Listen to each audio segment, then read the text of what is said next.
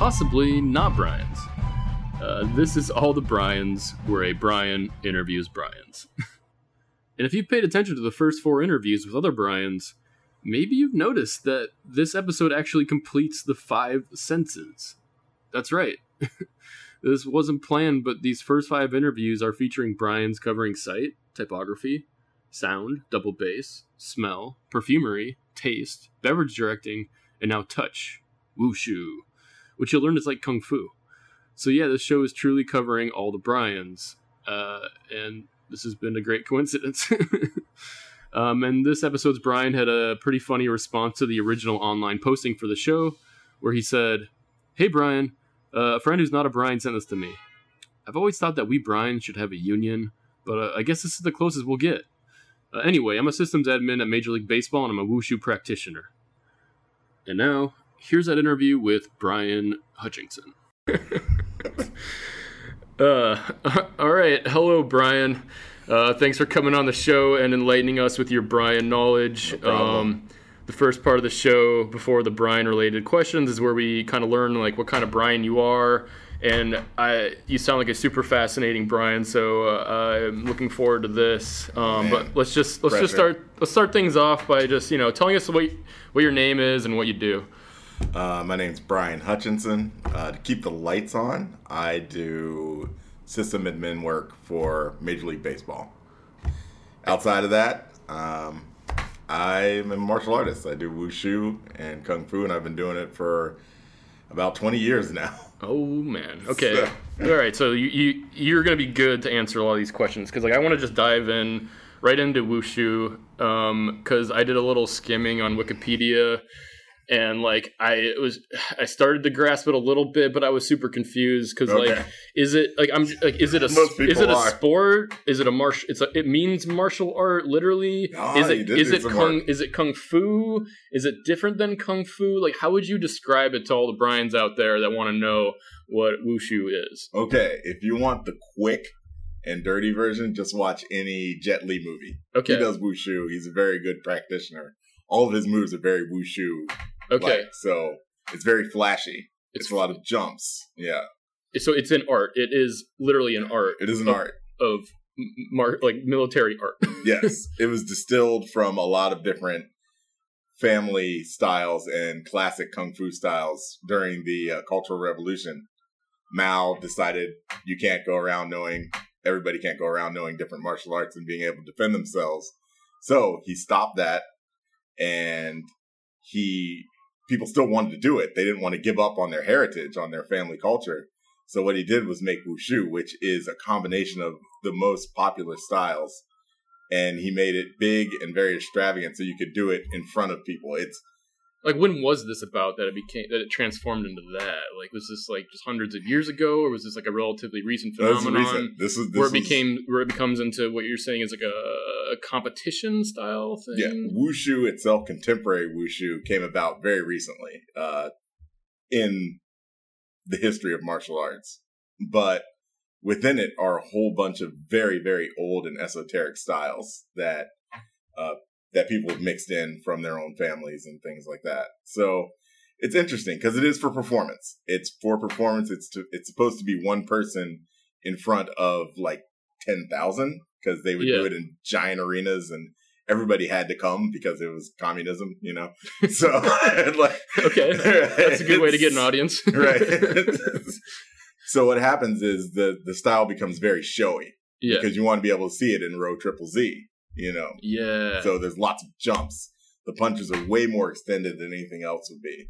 So is it is it a combat? Like is it one versus another, or is it like I, it seems like there's some of that, but there's a lot of uh, just like it is like more perf- like you're saying performance where it's more of like a routine sort of a thing. Right. Is that what you mean? So there are two parts. There's Okay. a, there's a combative half, and it's nowhere near as flashy. but that's still part. That's still part of this. That's that's in. Yeah, okay. it's still within wushu, and that's a. it's- Some schools will teach both styles uh, or both sides of it. Some will just teach the art. Some will just teach the fighting. So it depends on what you want to get into. But if you know the fighter Cung Le, I don't. Oh, I, Yeah. I, I have no martial arts training. I've only seen a few kung fu movies. somebody out there will be like, Cung Le, yes. Yeah, Like- so I'm gonna. People are gonna be all these. All the Brian's are gonna be mad that I'm not asking you great questions. He was he was a Sanda practitioner, which means he did wushu. So okay. uh, he did Sanda San Shou when he started. He's very he was very good, but he's old now. What can you do? You know, times the undefeated champion. So so how did you get into then this, and how did you decide between the combative style and what? So which style do you do? Are you more the performance? I'm or more you- of performance now. I'm, I'm in fact a judge nationally judge. now. Oh, right? So Okay, so how did you get in into it then in the beginning? Why wushu versus like uh what other martial arts out there? Like I started in Taekwondo and I got to a black belt there. And I really enjoyed Taekwondo. I did a lot of fighting. I did uh, collegiates. I went to nationals. I tried out for the Olympic team. oh shit. Um, and then after that, uh, kind of fell off. I always wanted to do wushu, but it was very hard to find. It was very, uh, it's so it's so niche. It's so on. It's in, it's on the edge of martial arts, which is already on the Oh, edge really? of society. You know. So what is the most pop? Like, I mean, I'm sounding stupid, but like, what is the most popular martial arts in the U.S.? Like, is it Taekwondo. Taekwondo? Is that, and that's separate from karate? Yes. Okay. So it's uh, is Korean, karate Okay. Japanese, Yes. Okay. and Taekwondo focuses mainly on kicks and uh, sparring, which I enjoyed. I really did like fighting, Okay. but I, I guess I grew out of it. you grew out of it. So like, Yeah. originally, was it like you jumped in, you wanted to like you know kick some ass that Oh, yeah. attracted to you originally, and then you got more into like the the niche like. cu- cultural aspects of it or the performance aspects of it Exactly. um so Exactly. so where do you practice uh, wushu in new york There's uh, Sifu Chen Ying. Uh, has a school on 99 East Canal. This is the plug, by the way. This all is go not- ahead go ahead go ahead But he's great. He's he's really cool, and um, he's probably the best teacher I've had in wushu.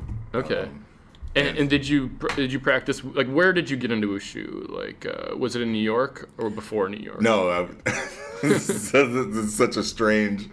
So, I picked it up in college in Okay. Ohio, Okay. which is the In weirdest Ohio. place to find. They teach Yeah. wushu in Ohio. Okay. They do. They do now. and, and we were the only people doing wushu in Ohio for a very long time, and people just looked at us funny. Okay. So I I read that there's like 18 arms of wushu, which is like the 18 main weapons of the of the sport, and like it. According to Wikipedia, there and I love I've, I've been reading things on Wikipedia that they, they include controversies, which is just funny because it's like Wikipedia's supposed to be objective or something, but like uh, they say this is disputed. This list of 18 arms of wushu. Uh, bow, crossbow, spear, single edged sword, double edged sword, ancient style spear, shield, axe, great axe, dagger, halberd, don't know what that is, round bar, mace, or iron whip, bar mace, Yeah. pole pick, staff, trident, harrow, rope, and barehanded. Do you do you agree with this list, or like this was just like one of like four lists that were on Wikipedia? This was the first one. Like, Crossbow, I'd probably leave out.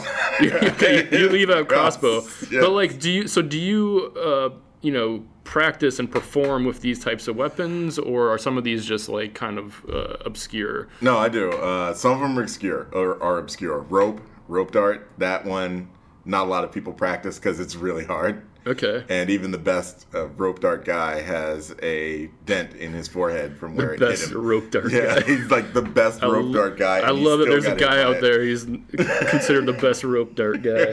Awesome. Okay. So I do broadsword and bare hand and staff, and also the uh, the halberd that you're talking about is just a really long pole with a giant blade on the end of it, and I do Oh, that.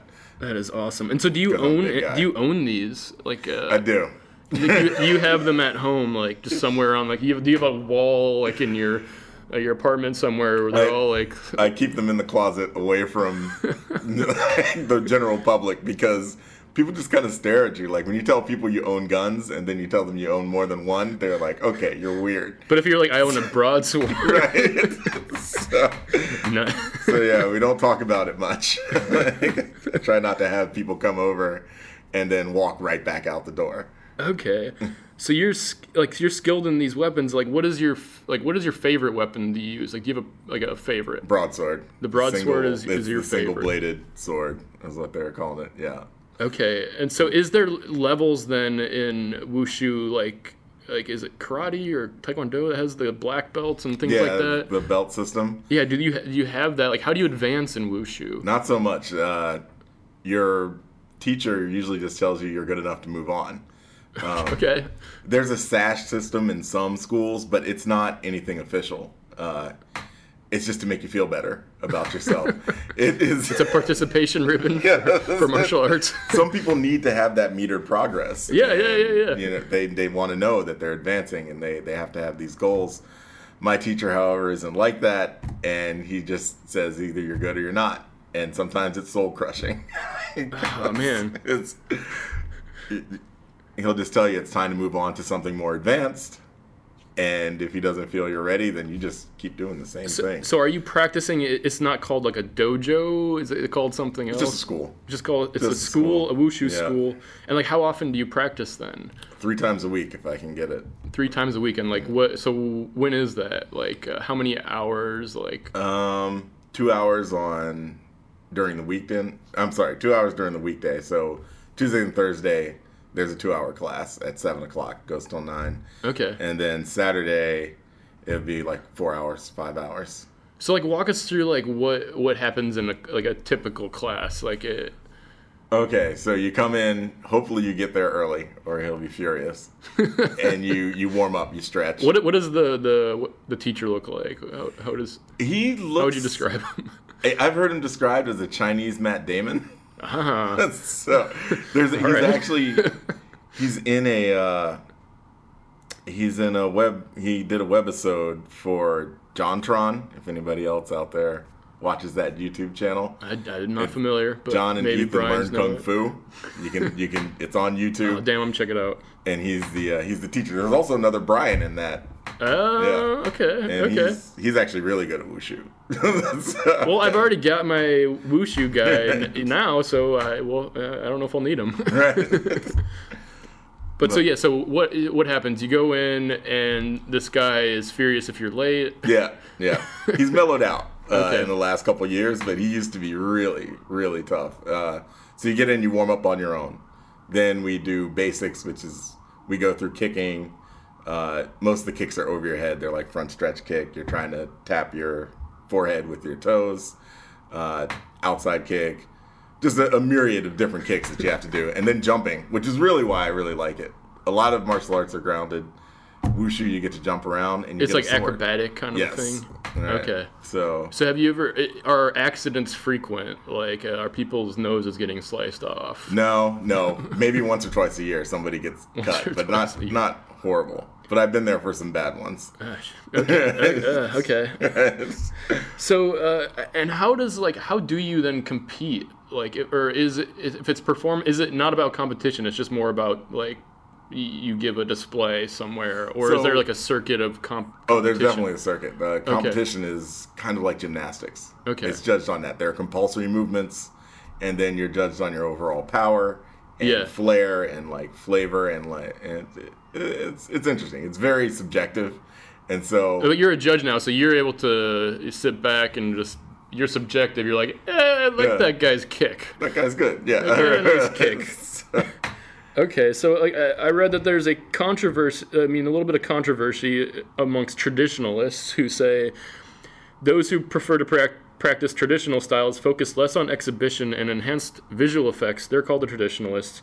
They consider the competition forms of today's mar- Chinese martial arts as too commercialized and losing much of its original value. So, what would you say to these traditionalists? Are they just need to like, you know, who cares? Like, get with it.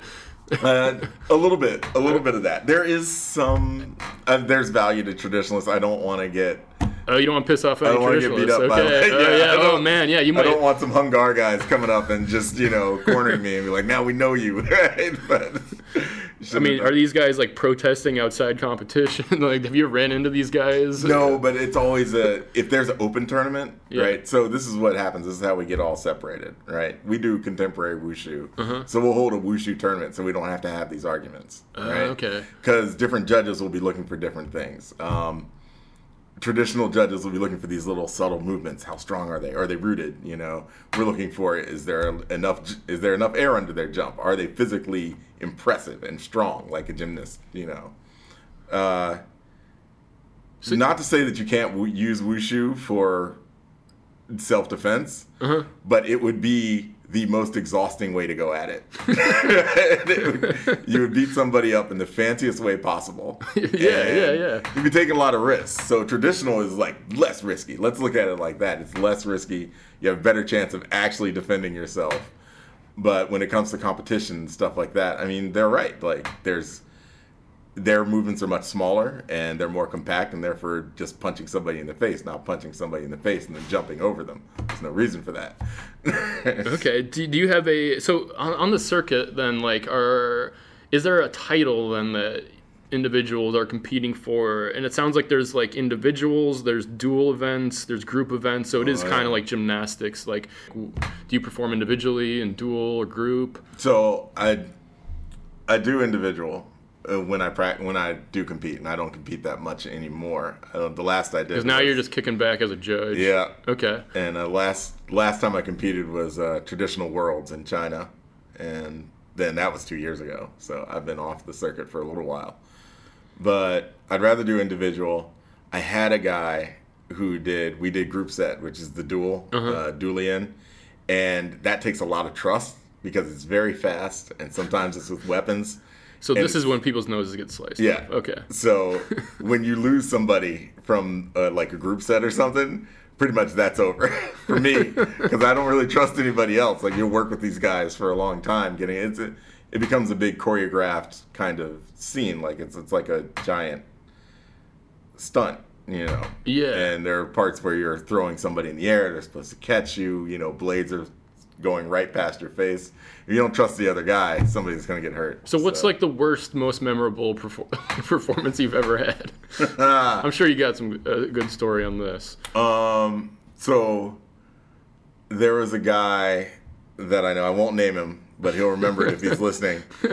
He does broadsword like me, and broadsword has a hilt on it. Uh, you know, a hand guard. Yeah. And so a lot of the moves in broadsword are very fast and they're very close to your body. And you end up moving your like one hand out of the way just before the blade slices because you're like either pushing somebody around and then coming across to cut. So you're using your left hand or your your least dominant hand and your sword hand.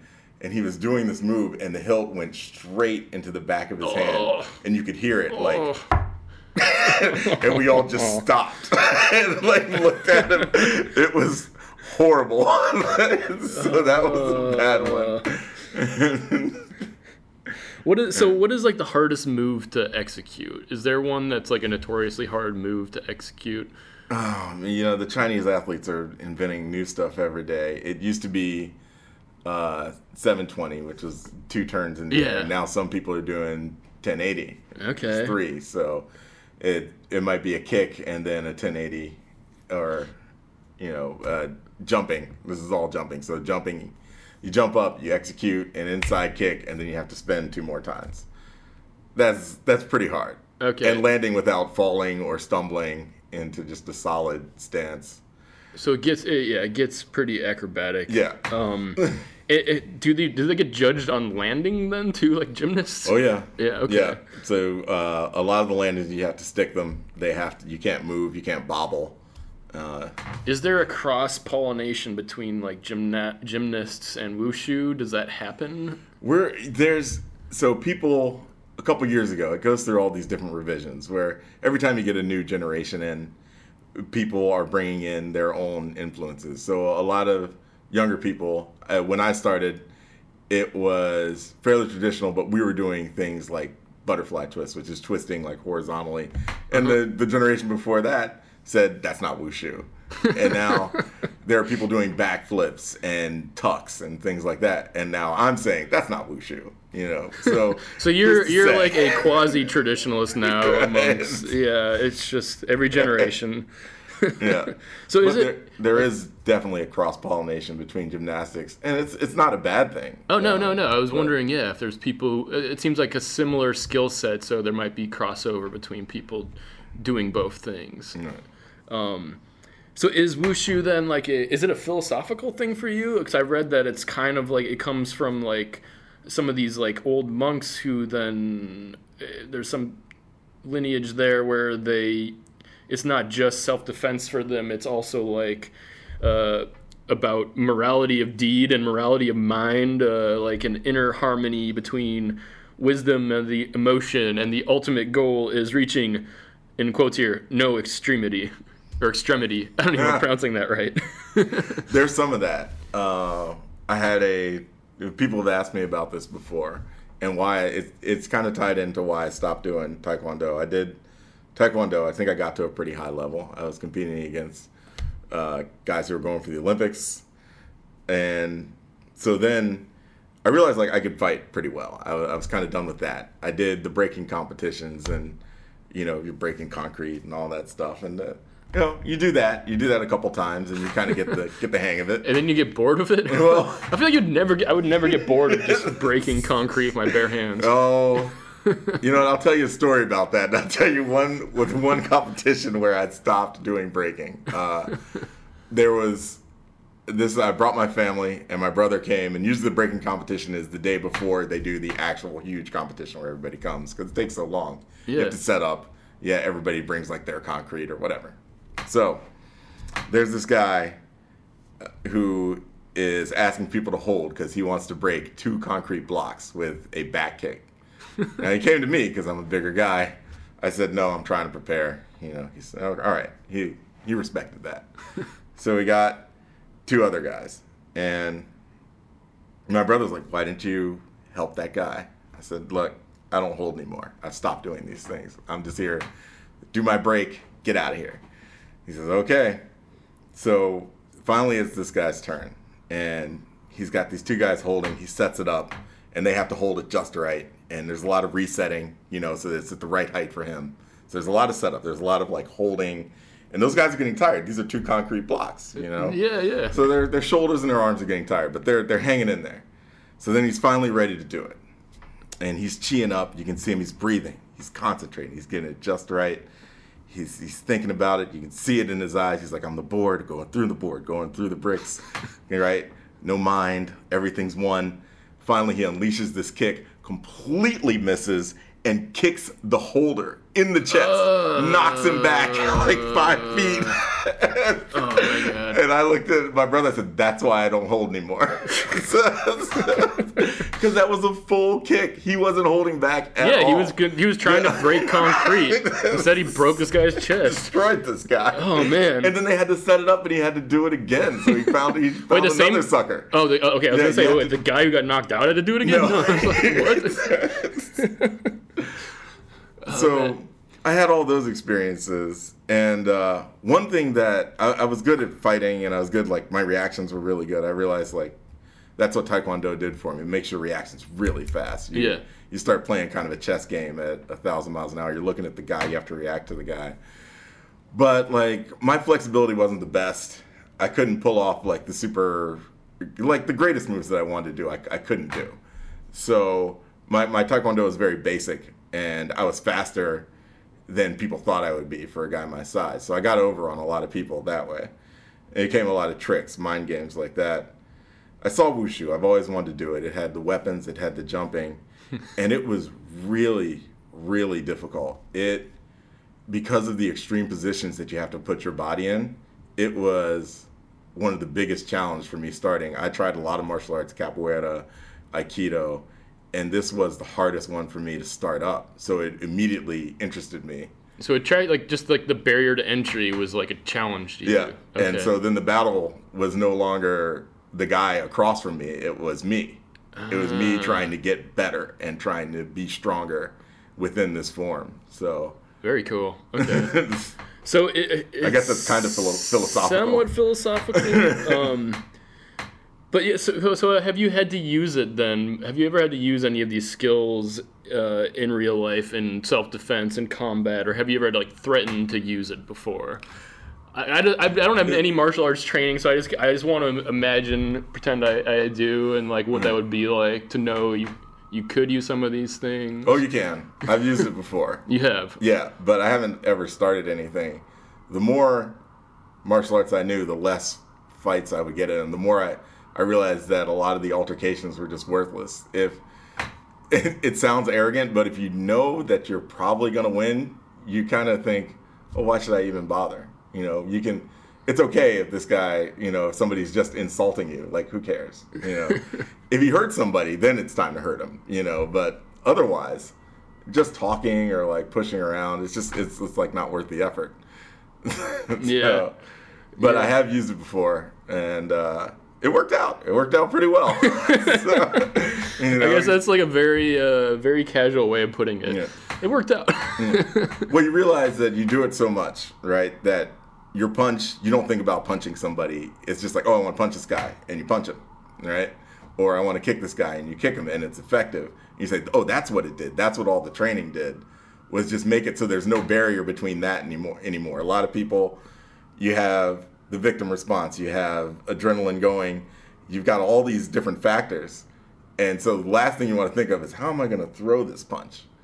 you just want to be able to do it and do it right and do it fast and do it the way that like you've always done it. And so drilling it every day you know for two hours you you stop worrying about what your body's going to do. It just answers. And that's that's the best part so I guess uh, it, it just answers, but so I guess yeah, it has to be prompted. So you're not going to initiate, but Yeah. you'll prompt, or it'll be it'll respond if it's prompted. Okay. yeah Uh, so you mentioned someone else that I didn't know, but uh, who would win in a fight? Uh, Jet Li, Bruce Lee, Jackie Chan, or the guy you mentioned before? I, and I don't know if these guys are all wushu, but they were in one of the wushu. Cung Le um i still got to go with bruce lee Bruce Lee. Okay. Yeah. Jackie Chan and Bruce Lee would be interesting. Um, Jet Li, I'm not sure how much fighting he's done, but Bruce Lee was definitely a fighter. And he had honed himself to, like, you saw Bruce Lee, it didn't look like he wasn't preparing to fight all the time. You know, his body was just amazing, and his his speed and reaction times were crazy. Even what you see on the camera and what you don't see is just I, I I would say Bruce Lee, and he also he clearly had that killer instinct, and he was also short tempered. so these are all well known things. So All right, all you Bryans out there, Bruce Lee would win in that fight. Okay. Um, Cung Le's kind of close. Kung he was, he's good too. He's he's a mean little guy. I'm definitely gonna look him up after this. but so you'd mentioned that in that story about someone like when they were breaking, they you know they're visualizing, they have that look in their eyes, and like the wushu has this like kind of like uh, harmony system of mental aspect to it. Is there a cool mantra that you can do? You guys say to yourself. While you're practicing, like I want to know, is there some sort of cool phrase I wish. No, Ah, it's, damn it's all personal. That was- yeah. there's, I wish there was some sort of cool phrase. Okay. Yeah, there's there's nothing. Uh, all I hear is uh, my teacher yelling, "Faster, stronger, do it!" Right? or, or no, that's wrong. So maybe that helps. I don't know. so, it, it, wushu is it technically kung fu? Did we answer that? it is. It is. Okay, so then will you give me this at least? Will you do your best Keanu Reeves impression and say, "I know kung fu"? See. I know kung fu. So, I think I don't know if that's That was pretty. That was pretty awesome. That was pretty great. Okay.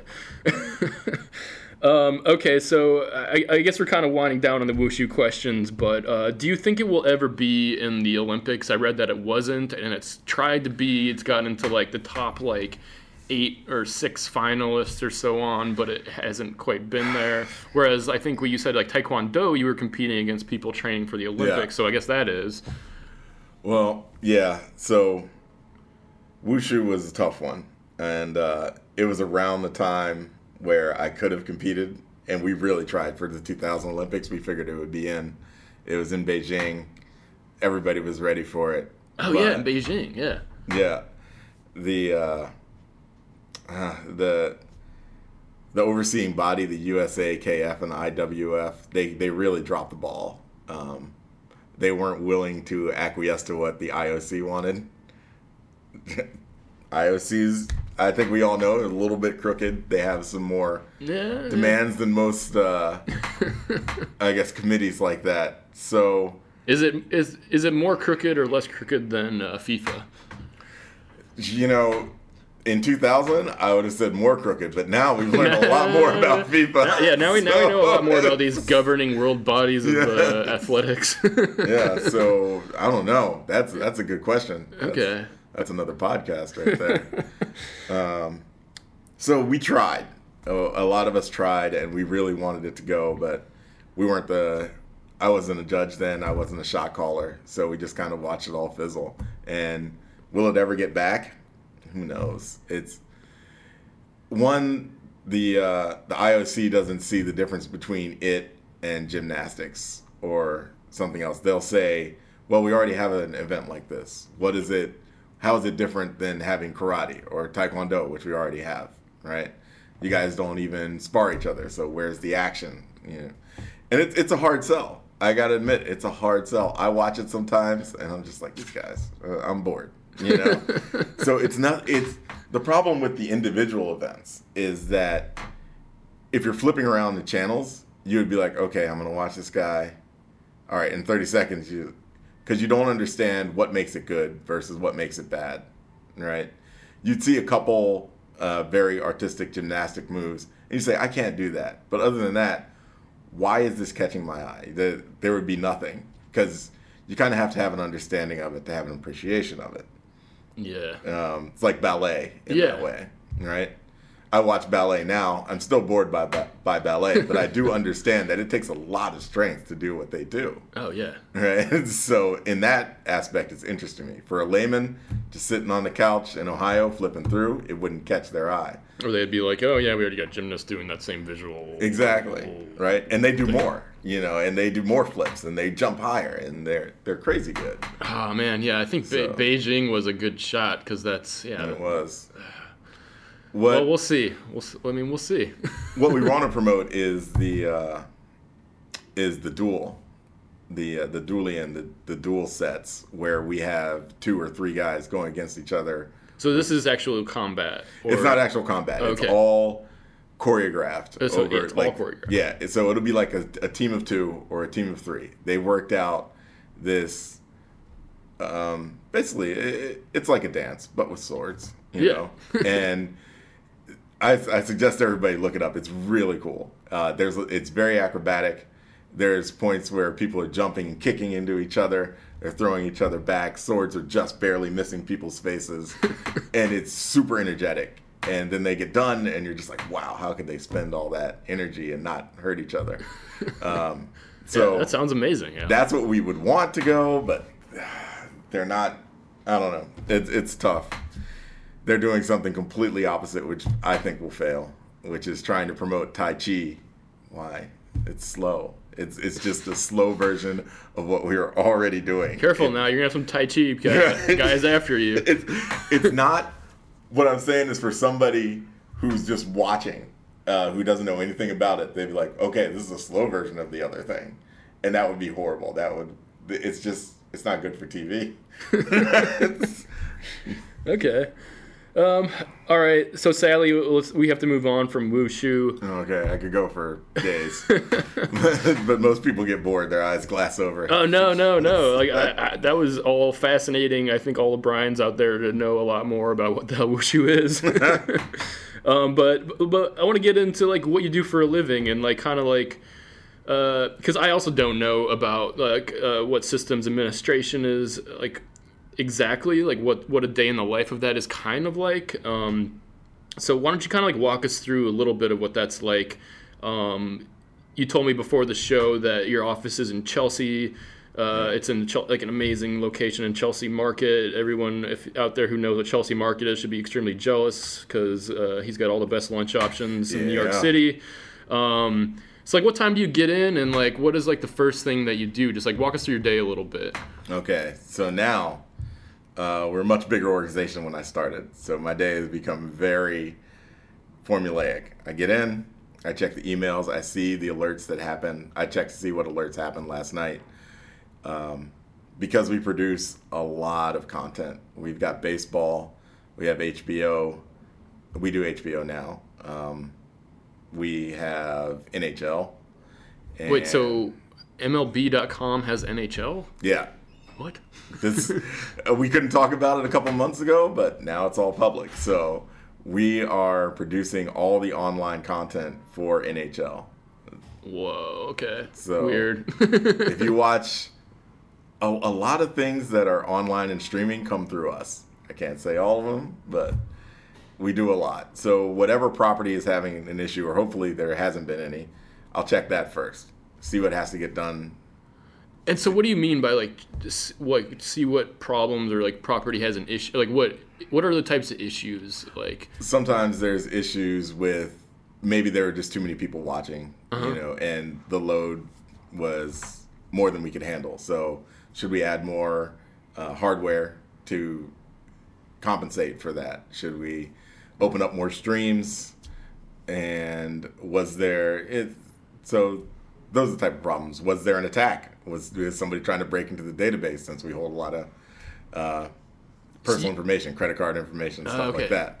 So, yeah. So you, you're you're responsible for kind of problem solving at MLB.com. Is Yeah. that like a basic way to understand? yeah, Like a technical kind of like, yeah. I don't know how else to ex- like.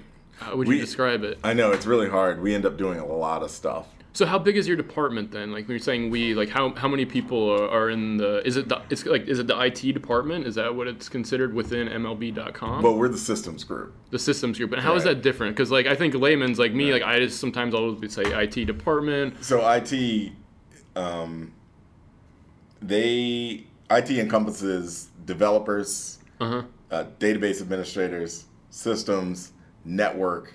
All these are separate. How do you say disciplines? Uh huh.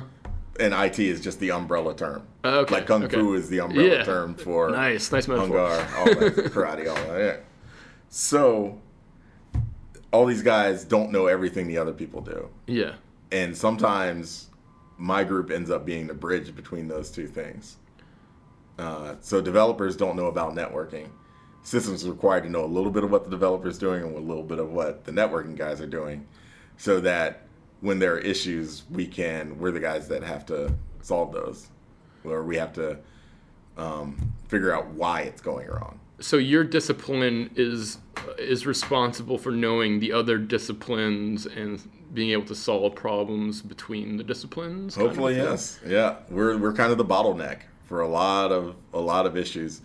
Developers will make something really awesome and really cool, and you know you'll be able to tweet that you want a hot dog, and a hot dog will come to your seat at a at the stadium, right?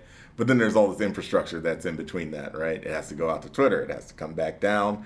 We have to see it, then it has to go to the vendor, and then the vendor has to tell some waiter to go give it to you in your seat. So there's a lot of stuff that developers don't care about. They don't care about the networking, they don't care about the cables. They just know that we can make it work this way. And the networking guys don't care about how the code interacts with everything. Is it efficient? Is it too big? Is it it does it take so much processing to do one order that it's not worth it because if it takes 5 minutes to do your order, there are 20 other people who want to tweet and do the same thing, right? So we have to figure out those issues and reconcile them and so that you still get your hot dog. So how many people then are? that's important. We still get our hot dogs.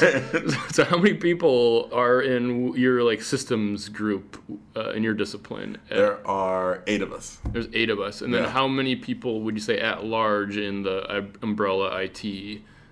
Would you, at MLB dot is it MLB.com? Is that MLB.com. Okay. Yeah. I would say we have 200 to 300 Oh IT. man. Yeah. And just how big is the company then? Like Almost a thousand now. in the New York office? yeah. Oh man, that's a lot bigger than I was expecting. Wow. So, so you guys are you you're a sem like uh, there's a separate discipline that's in charge of security. Then, uh, like which discipline does that fall under? Like uh, in terms of like upkeep of firewalls and, and I don't know about the stuff, but like intrusion detection systems. Okay. All right. So networking and systems usually handles that. Handles we're, that. We're, we're together on those things. Okay. Uh, networking does the firewall and all what I would call call like hard stop, almost physical barriers to getting into the system, and then we handle everything behind that, like soft entry, back doors, things like that. Okay, so I, I, want you. I, am curious of your comment on this. Uh, this thing that kind of relates to MLB, kind of relates to what you do. It's the the Cardinals' uh, quote unquote hacking scandal. Uh, oh, okay. that was uh, that came about. Like it was recently kind of uncovered that this happened in 2013. Like the scouting director of the St. Louis Cardinals hacked into the quote unquote hacked into the Houston Astros Astros database and accessed their notes on players that haven't been uh, yep. drafted yet. Yep, but he yep, gained access because he knew an old Cardinal executive's password who moved on from the Cardinals. Uh, uh, as GM to the Astros and then just use the same password. So like, yeah. th- th- why? I don't understand why the media kept calling that hacking. That was just knowing someone else's passwords. Like, was this because they shared their password? So yeah, it, the media likes because hacking scares people. They like to hear that, that. that. term is like I don't Yeah. know what that means. Like, what? It, It's, it's an umbrella term now for the media. That oh, it got hacked. This got hacked. yeah. Um, and w- was this like a funny news in your organization? Like, how did this like? Uh, we we laughed at it. Yeah. we thought it was hilarious. I mean, one, it's team to team, and we're more the uh, commissioner, yeah. so we were fine. It didn't have anything to do with us. We, if the Cardinals are hacking into the Yankees, that's on them. Uh, so as long as we can absolve all. Uh, Yeah, you, you guys had nothing yeah, to do with it. yeah, we're, we're, we think it's hilarious. So, do you have to deal with password problems a lot? Does that doesn't fall in your department's like Yes. role of Yes, responsibility? it does personal Consumer passwords. passwords. passwords as well as like internal organization password. People getting logged out or Yep. locked out. Um, Yep. So, do people really need a strong password? Um, how strong is your personal password? Very strong. It's very strong Yes. because you know too much and you you've seen you've seen the darkness. Yes, exactly. but people, everyone needs to have a uh, a really strong password. Anything that has to do with your banking information, please, please, I can't stress this enough. Make a super strong password. Practice it until it's just muscle memory, and then change it at least every three months. Uh, you have to rotate them. or really? something. Yeah. Every th- oh man, It- that sounds like a lot of work. My my passwords are really long, and even if you asked me, I couldn't tell you. I could only sit down and type it. Like I Really? have no idea. And you do you don't store it anywhere. No. don't? No, yeah. Oh man. Okay, so do you do? I feel like there's a there's a fear that you know systems admin guys know everyone's passwords within an organization, or not systems like IT guys know everyone's Right. passwords. I'm like, do you guys read everyone's emails? Do you, can you can you get into everybody else's information? We can, but we don't. You don't. You can, waste- but you don't. So it'd be a waste don't, so don't so don't make enemies, especially with especially with someone like you who also knows wushu. Yeah. We've only had to do it once, and that was because somebody was getting fired for like inappropriate, like sexual harassment. So, you know. Uh, so then you go and get those emails. But otherwise, yeah. It was like a government order kind of a thing. You had to go in. Yeah, yeah. Uh, yeah.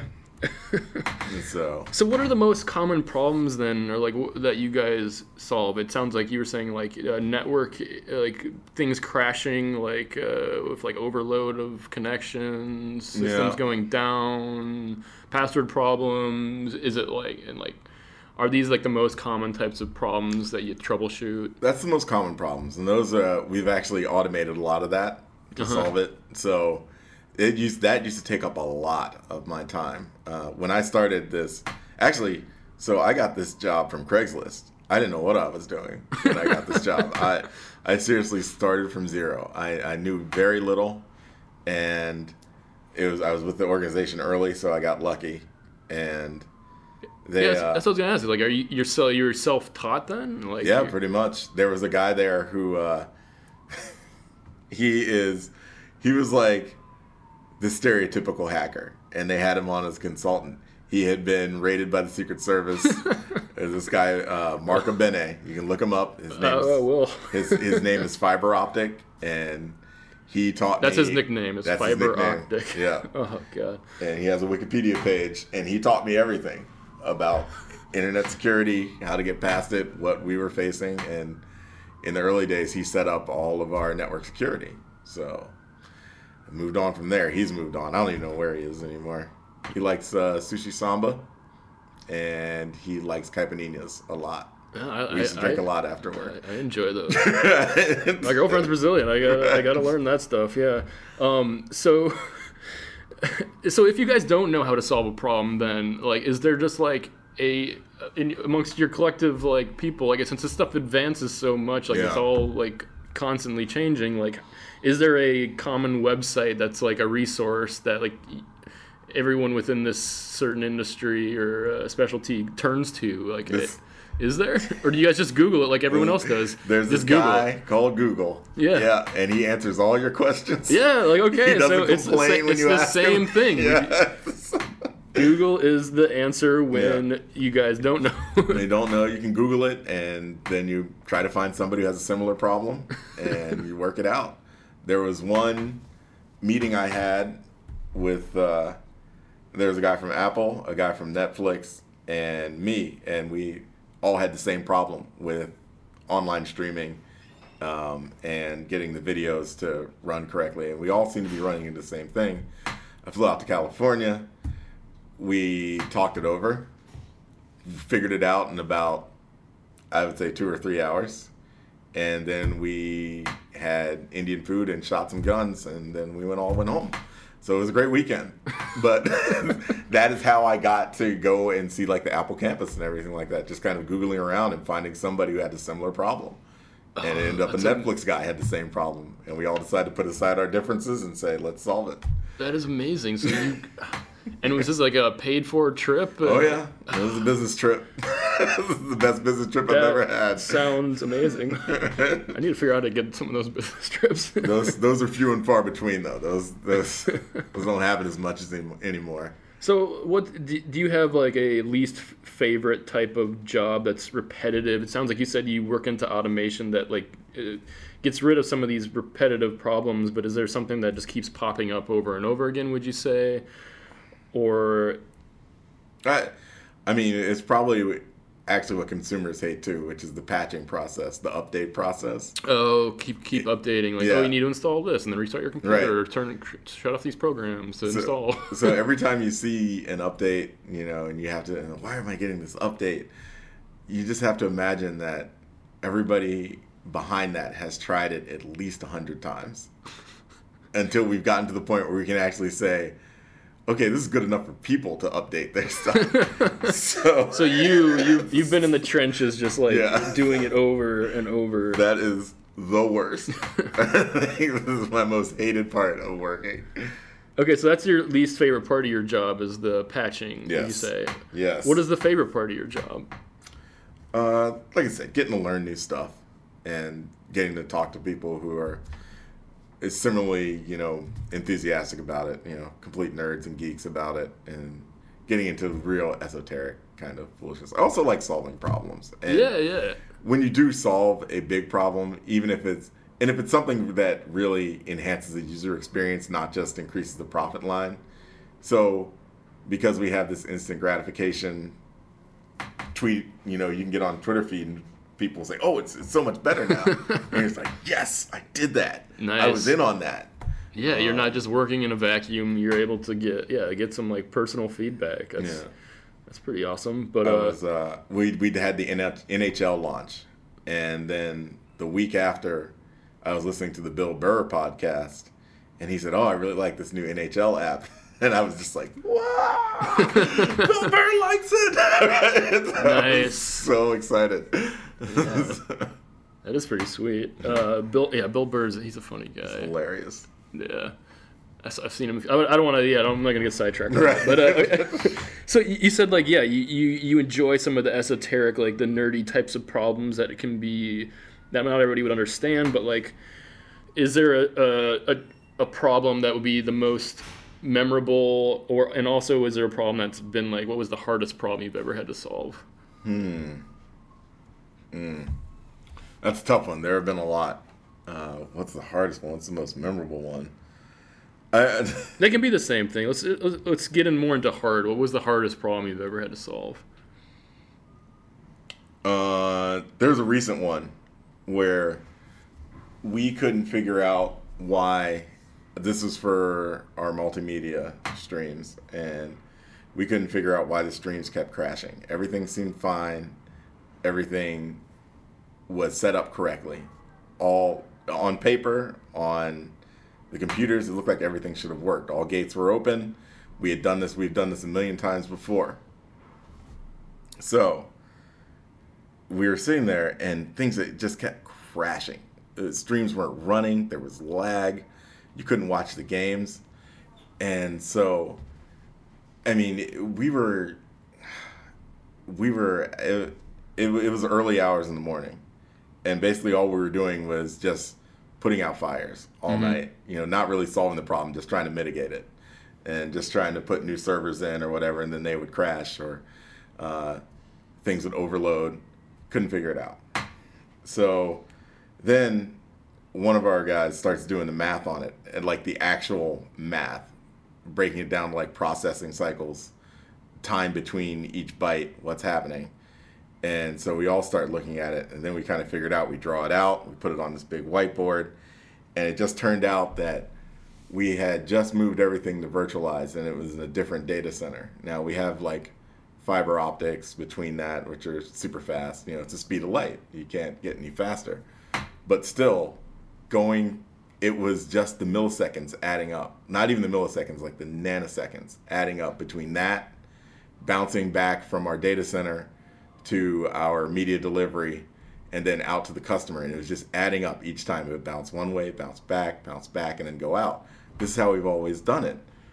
But we didn't take into account that latency would be enough to crash everything. The it would be just a little bit off. It would take just a little bit more processing time, and then that would be just enough to make a stream just be out of sync, and then everything would crash. And it was such an interesting problem because no one would have thought to add that up like that until later. You you look at hardware, you look at software, you say somebody's software is wrong. You call that person, they say no, it's working right. This is how it's always worked. We tested it.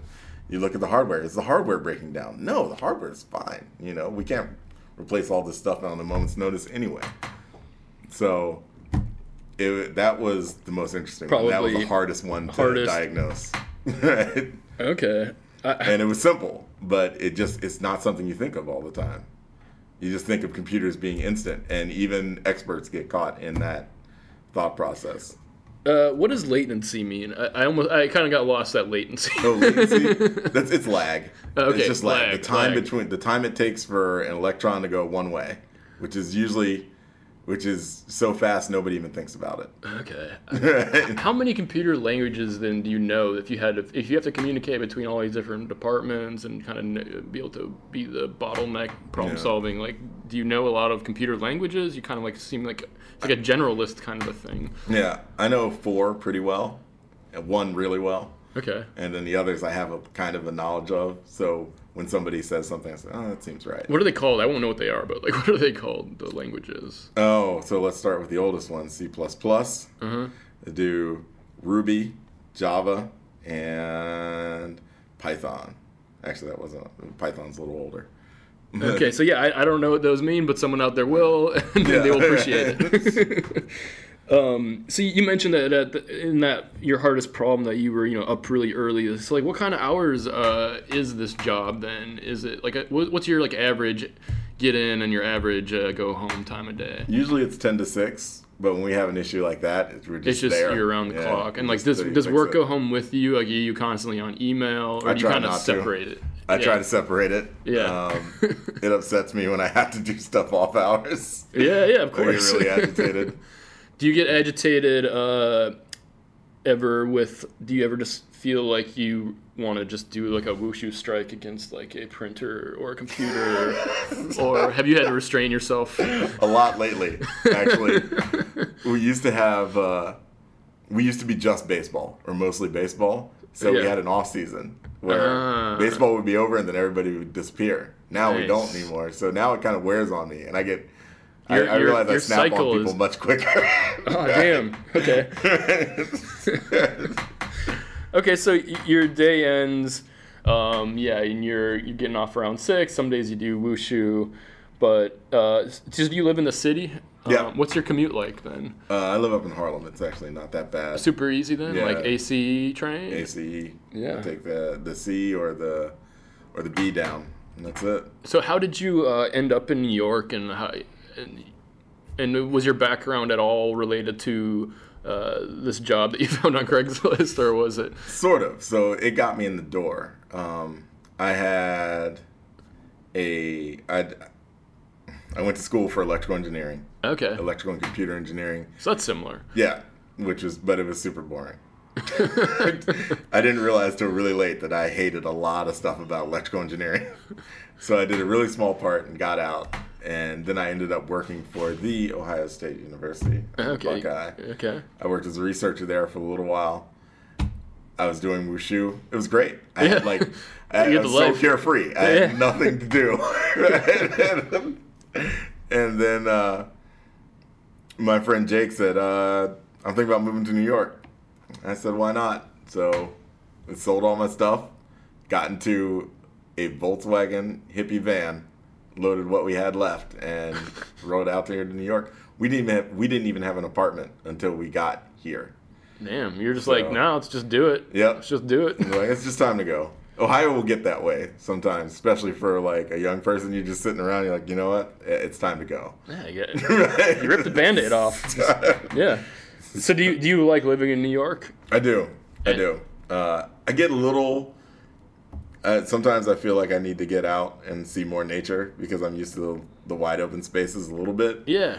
But there's always good people and energy, and I have a lot of friends here, so that really makes the city pretty awesome. Uh, it's it, the city's really all about the people, you know. Of course. A- yeah, it's just so many so many great people you can you interact with like everywhere. Yeah, there's there's there's so many things that I've done here. There's no way I could have done it anywhere else. You know, I met Tyra Banks. That was awesome. Well, well okay. Yeah. Okay.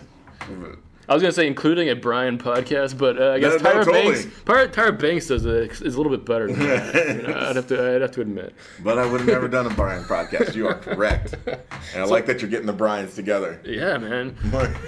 So how long do you stay? Plan on staying in New York? Is that you here for the long haul? You think, or like you need to get out to those wide open spaces and settle down and judge wushu like on a farm? yeah, I don't know. That's a good question. Um, I don't know if I can stay forever, but right now it's pretty good. Okay. Yeah. Fair enough. Fair enough. But all right, now it's finally time for the Brian questions. All right.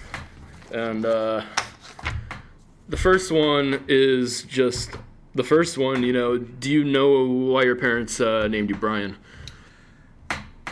It was my name was going to be David, but that was the name of my dad's oldest brother who passed away, and my mom was a little su- superstitious, so my middle name is David, and my first name is Brian.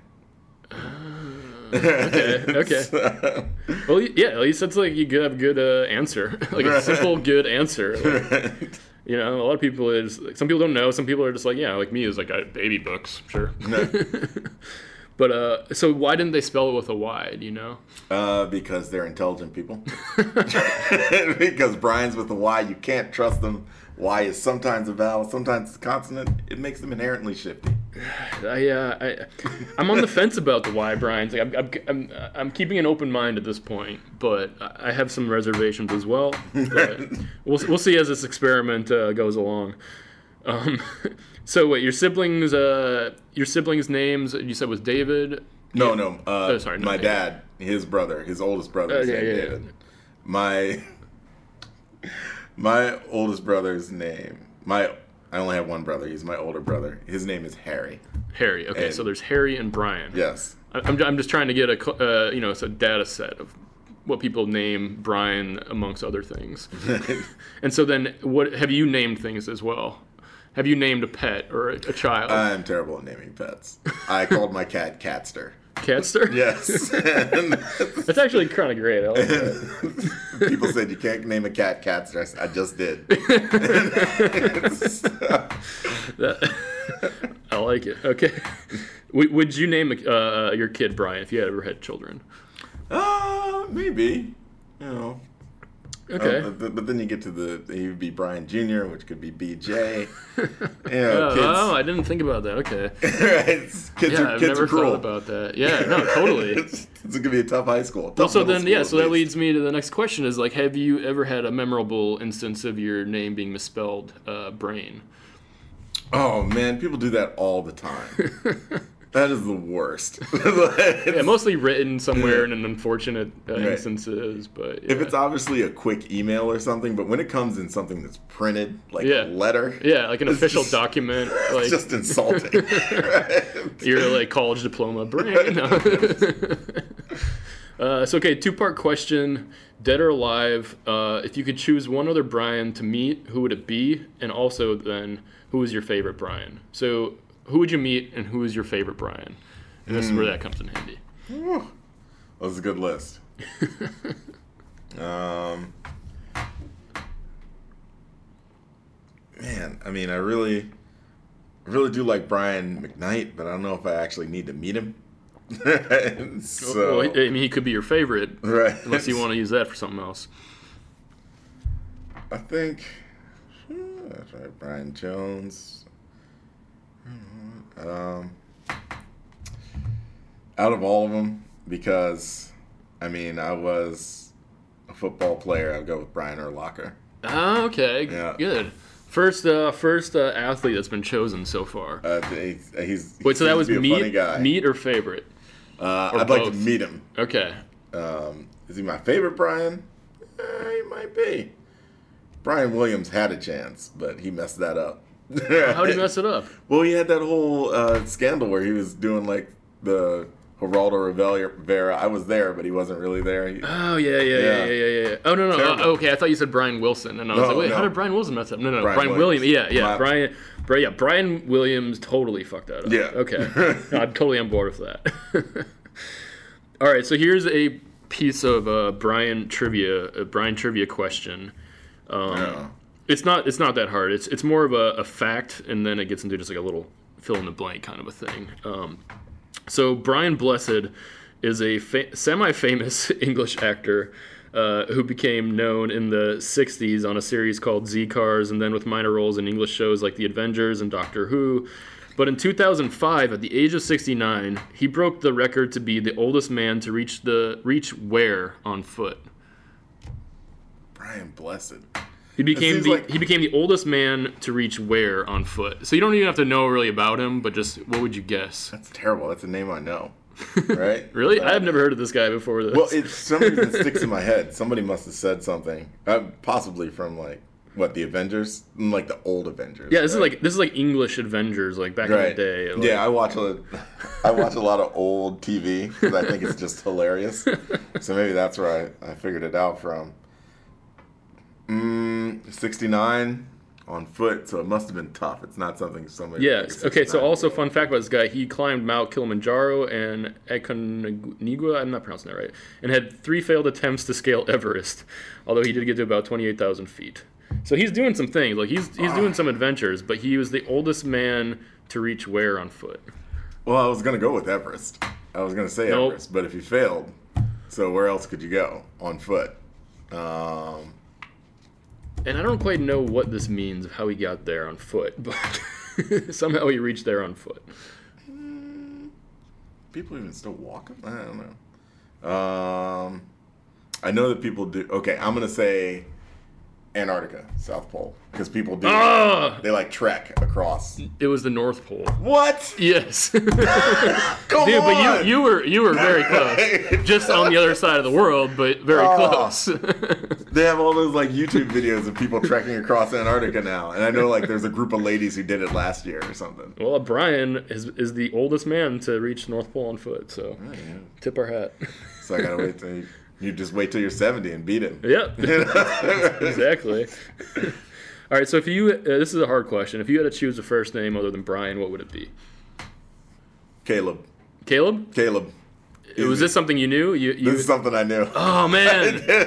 What, have you already- thought about what your life would have been like differently if you were Caleb? as a Caleb? yeah. I I feel like it would be very gossip girlish. I don't know. Caleb seems to be a very like uh, pretentious name, and I'd just like to see what it was like. How did people treat Caleb's? You know, Okay. Brian's are usually down to earth. People say, "Oh, So, so it's not about you wish you weren't a Brian. It's you wish you were. A, you were. You're curious to know what it'd be like to be a Caleb. exactly." Okay. So, so yeah. Overall, then, uh, has being a Brian been a plus or minus in your life? I'm gonna go with plus. Okay. Uh, I, I like it. Good, an- good. So far, everyone's agreeing. You know, but uh, do you think there's something inherently funny about the name Brian? I mean, you say like you think pe- Brian's are down to earth, chill, Right. but I- I have like a, a suspicion that they're kind of like, like there's something like a, a little bit just funny about it. The, like being a Brian is like there's something funny about it that other names don't have. there i think people think brian's are like more easygoing you know so we kind of get the benefit of the doubt uh, i don't know i don't think i've ever met a uptight one or some a brian that somebody hates i'm trying to think if you watch movies you know usually the regular guys the the steady guys are always named brian or something like that right even the most sensible person on family guy is the dog His Yeah, yeah. Right? so i think we get a lot of credit that way I don't think we'll get Brian the dog on the show, but Nah. eh, unless Seth MacFarlane wants to do it. I don't know, who knows? We got a lot of Brian's out there. They could make something happen. Yeah, so do you- do you he know probably any- works with a real Brian who would do this, who would get him to do this.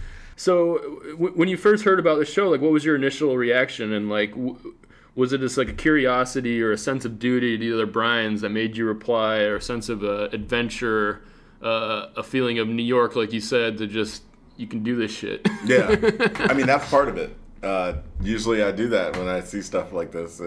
One is free beer. You know. yeah. Well, I mean, of course. Like, these are Guinness. Uh, you know, like some like can. ret- retro cans. Uh, it's in the collectible can celebrating the famed Guinness campaigns of the 30s and 50s. Yeah, I mean, the, the Guinness is just to stick with like kind of the origins, the Irish origins of Right. the name Brian. Uh, there was a beer called Brian Boru that was brewed, but they stopped brewing it.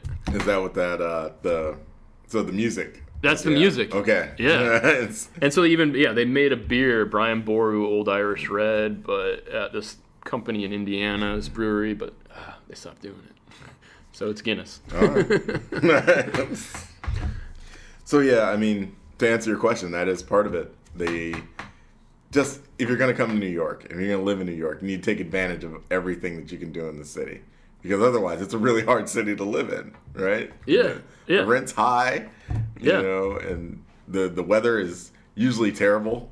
So the only thing to do is come here and do the crazy stuff that you can't do anywhere else. And this is one Exactly, of those like- things. A a friend told me, yeah, like recently, is like if you're if you're living in New York and you're just living like you would live in any other city in the world, like you're or uh, you know you're doing it wrong because why are you paying? Yeah, why are you paying that rent Yeah. to, to just sit at home and watch TV?